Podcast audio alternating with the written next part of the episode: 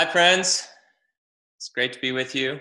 Uh, I am indeed, uh, as Gary mentioned, in my bare feet, uh, which many of you may be as well. So, nothing like the opportunity to give a sermon in my bare feet.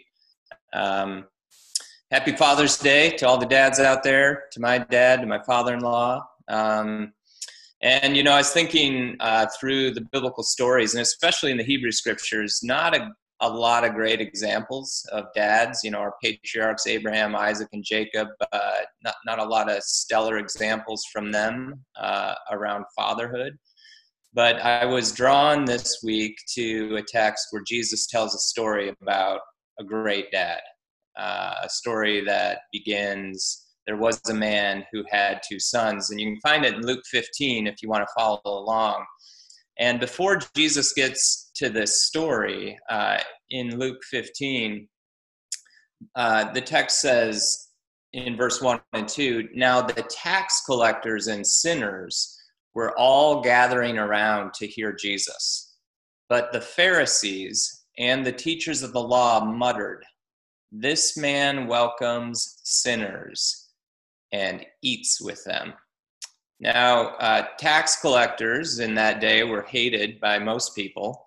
Uh, sinners was a, is a fairly ambiguous term, uh, generally meant to refer to those mainly that the religious leaders of the day disapproved of for whatever reason. Uh, and so the religious people are grumbling about the people Jesus hangs out with.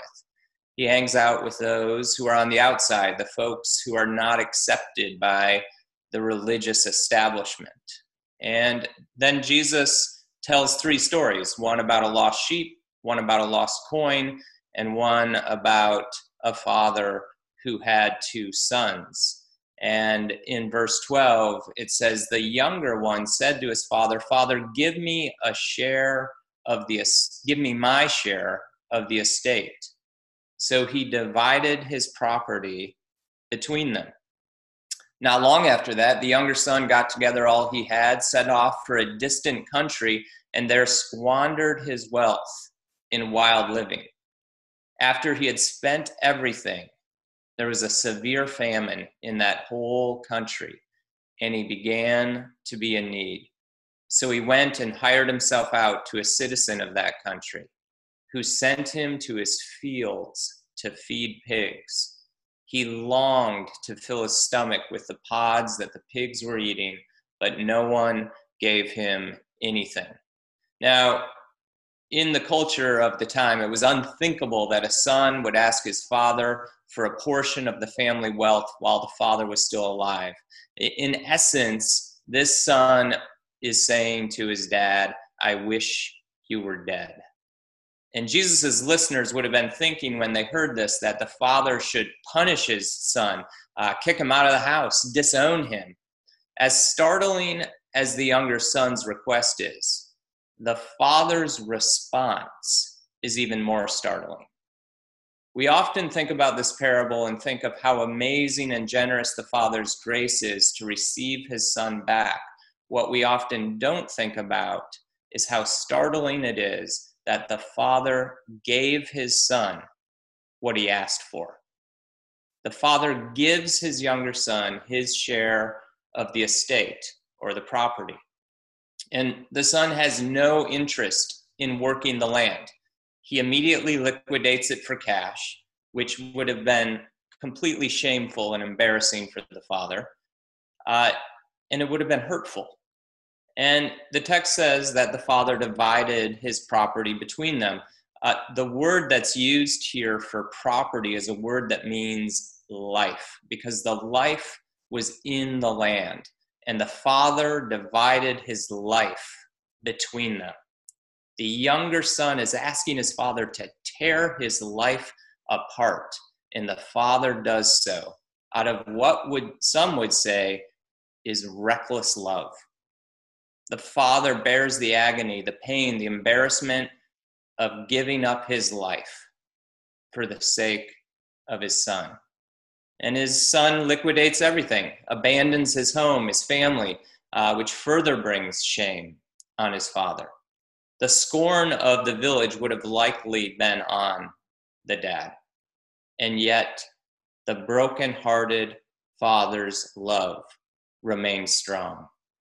His son left home, squandered all the money.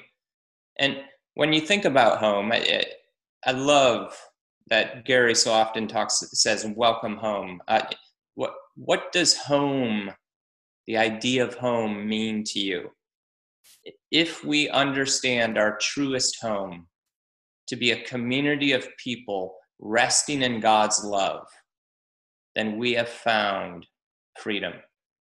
Yet we often live in a denial that we belong to God with every part of our being.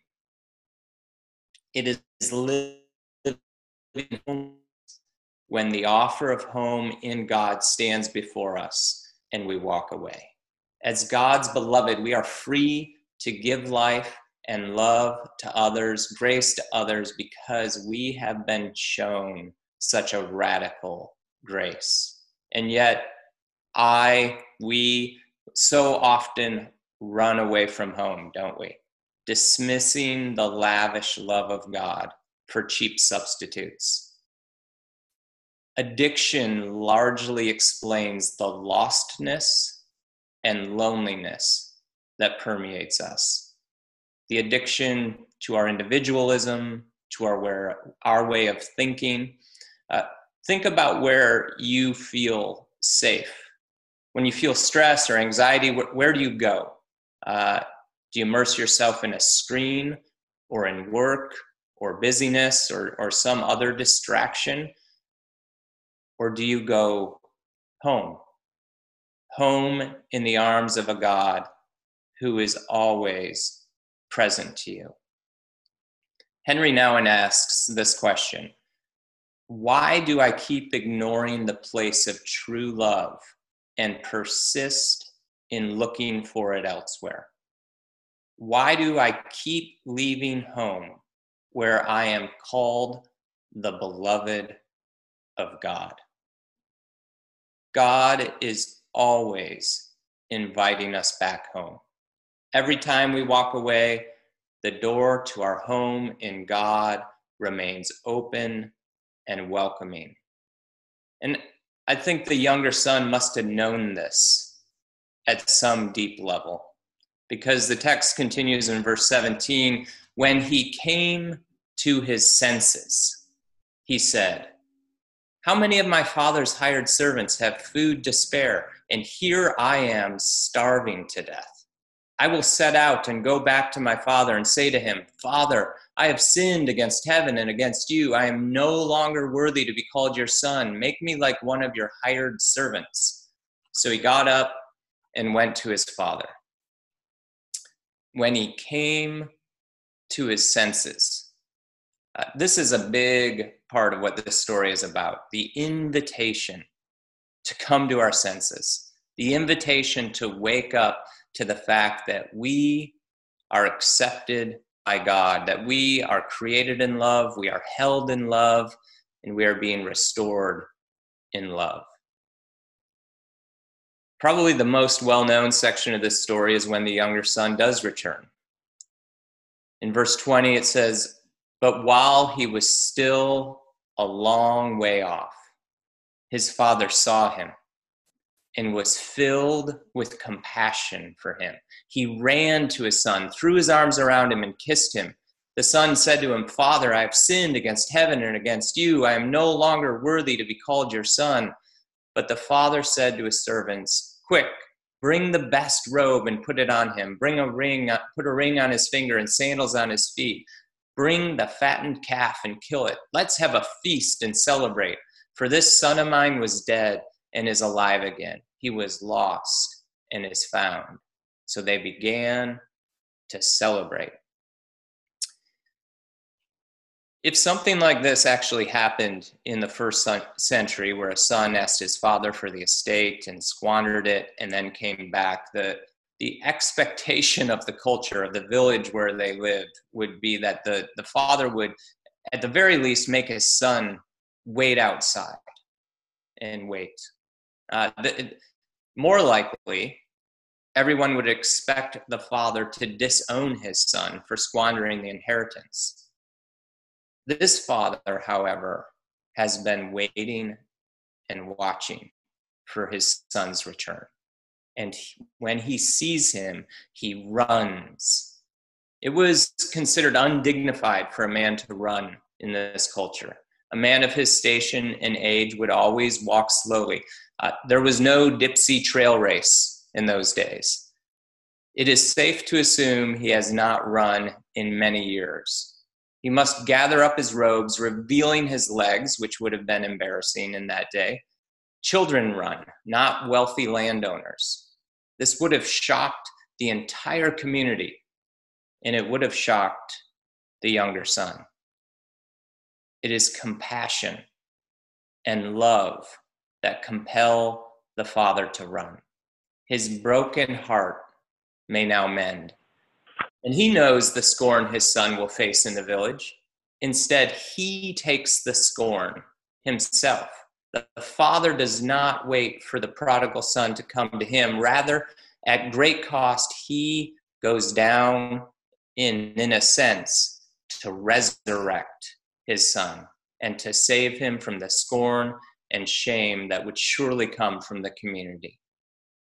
To see his father running toward him must have blown his mind away.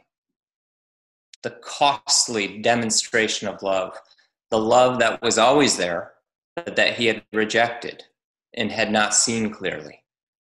So the younger son comes back, and the father won't even listen to his entire speech. He just interrupts him and gives him the royal treatment and throws him a party. It's all gift, it's all grace. It's sheer love. Here's the thing there is no sin that is a match for God's grace and love. God longs to restore us as full children, while we keep insisting that we should be hired servants. Receiving grace and forgiveness requires we allow God to do the healing, the restoring, the renewing.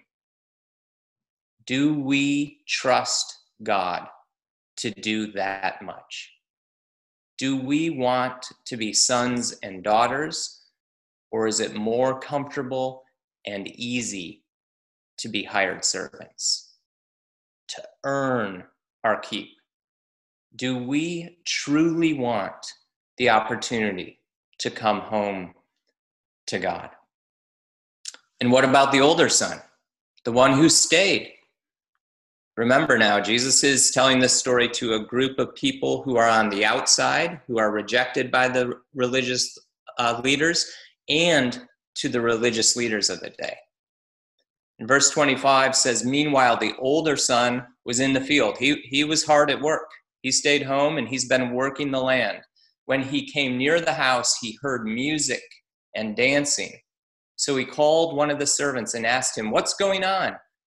Your brother has come, the servant replied, and your father has killed the fattened calf because he has him back, safe and sound. And safe and sound, it, it's not just physically safe, it is a indication of restored relationship. The older brother became angry and refused to go in. So his father went out and pleaded with him. Why did the father plead with him? Was it to save face or to smooth things over? No, it, it was a longing for restored relationship with the older son. Relationship has been restored with the younger, and he longs for a restored relationship with his older son. What will the older son do with his anger? Everything left of the estate is by right his, but the father still has authority over it until he dies. And this party would have been very expensive. And so the older son was probably not too pleased with the cost of this party. for some people, grace is not only amazing, it is also infuriating. In this culture, the members of the family always greet the guests. To not do so is an insult to the guests and would have been an insult to the father as hosts. The elder son knows this and is intentionally and publicly insulting his father.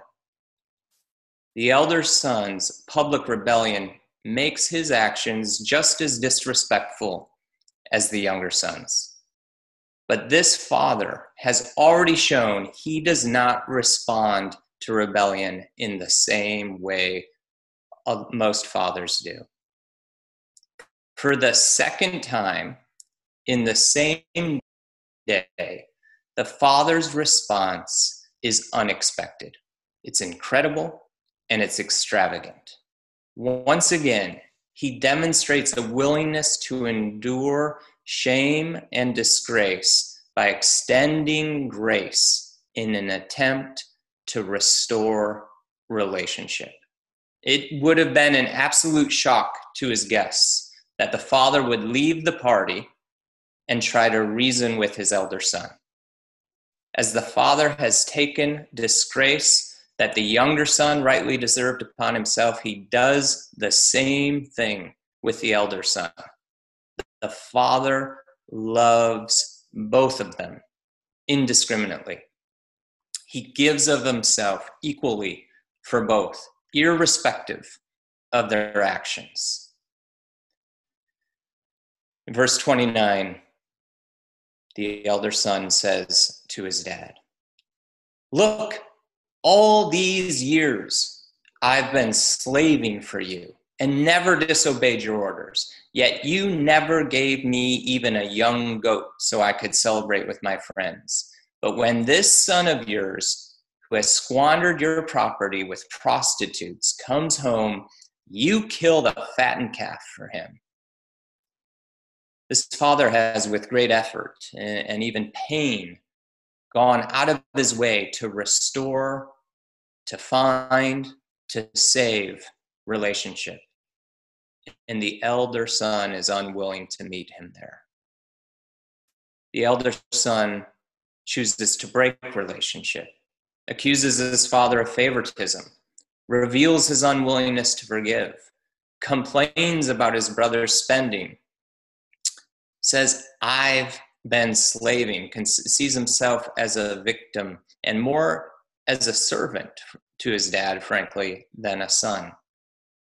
He doesn't realize that the party is more for the father to celebrate than it is about the son. And he is holding resentment. Resentment will eat us up resentment towards others for what we feel they have done, a resentment toward others for not appreciating us enough, resentment for doing as much as we do without a recognition or thanks, resentment toward others for not doing as much as we do. It goes on and on, and it wreaks havoc on our souls. The elder brother humiliates his father and the father allows himself to be humiliated for the sake of relationship. And he responds with astounding tenderness. Hafez tells us that complaint is only possible while living in the suburbs of God. Or perhaps said differently, complaint is only possible when we are standing outside the party refusing to go in. Every time we complain, every time we feel like we've been cheated, every time we feel life isn't fair, every time we play the victim, God is there, filled with love, filled with grace and tenderness, to meet us in that place and urge us to join the party. One of his reasons for not going in is that he has always obeyed. He is rejecting the love of the Father because of his own self righteous obedience. In other words, he believes he is more righteous than the Father. We break relationship with God by running away and by staying, but arrogantly standing outside. We often live with this belief that if we live right, God owes us. God owes us answered prayers in the way we want, or a good life and a ticket to heaven. The elder son rejects the relationship of love offered because he feels like he got a raw deal and his brother got grace undeserved. He doesn't need a savior who pardons by free grace, for he is his own savior. It is wealth, not the love of the father, that both sons thought would make them happy. The younger son comes to his senses. Will the older son come to his senses? Verse 31 says, My son, the father said, You are always with me, and everything I have is yours. But we had to celebrate and be glad because this brother of yours was dead and is alive again. He was lost and is found. Uh, Robert Farrar Capon, uh, who was an Episcopal priest, he passed away a number of years ago. He wrote about this parable and uh, imagined the father saying something like this Your brother finally died to all that reckless living, and now he's alive again. Whereas you, unfortunately, were hardly alive even the first time around look, we're all dead here and we're having a terrific time.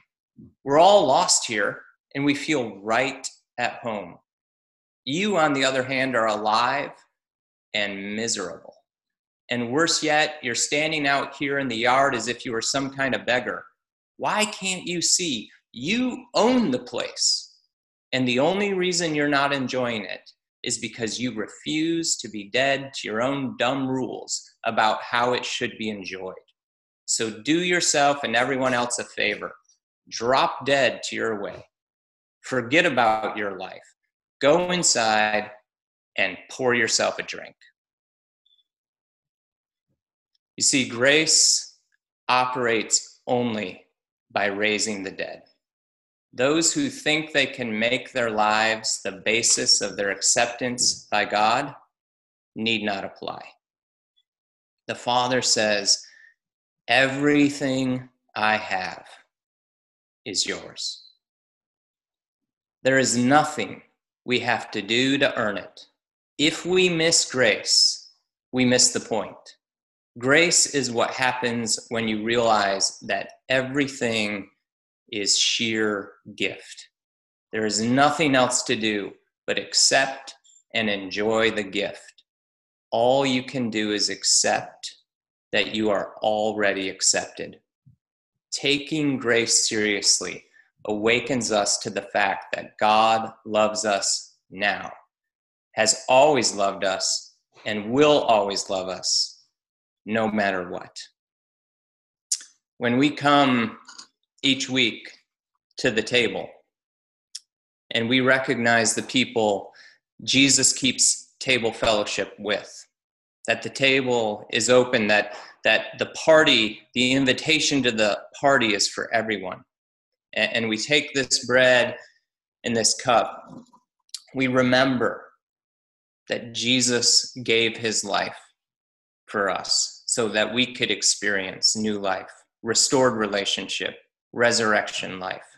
Uh, Jesus gave of himself for the sake of the world. Uh, Eucharist, it means good gift.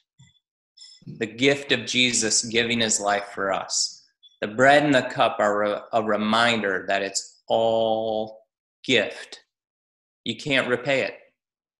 Who, who does Jesus keep table fellowship with? with the outsiders, with those who the religious leaders said didn't belong. Jesus parties with and keeps table fellowship with those who know they can't repay grace. The art of generosity is beautiful. It is an entirely different kind of art to receive a gift that can't be repaid. For those of us who have received so much that we realize there is no way we can repay it. When it comes to God's economy of grace, there is no, I did this for you, now you do this for me. Jesus himself not only gave his life, but he had to receive. He lived off the generosity of others. He didn't feel like he owed them something in return. And he says the same to us You don't owe me anything in return. It's sheer gift that you can't repay.